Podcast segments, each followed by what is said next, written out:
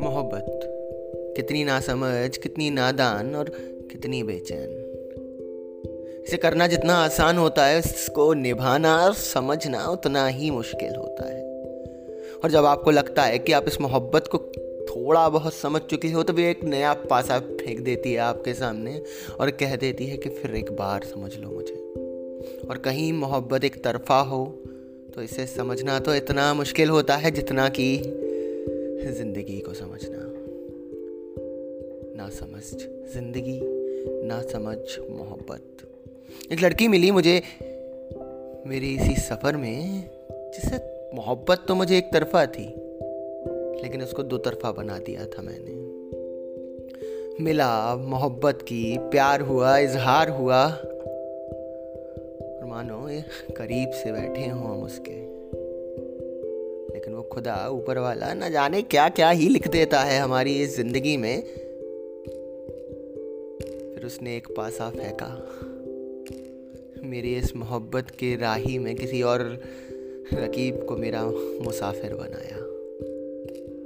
और उस लड़की ने उस मेरे रकीब को अपना हम सफ़र बनाया।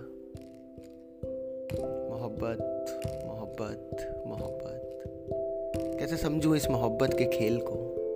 कैसे बताऊँ दुनिया को कि ये जो लड़का है ना, शब्दों का मुसाफिर कहते हो जिसे तुम, जो लोगों को मोहब्बत सिखाता है और कहता है कि बहुत मोहब्बत है मुझे मोहब्बत से।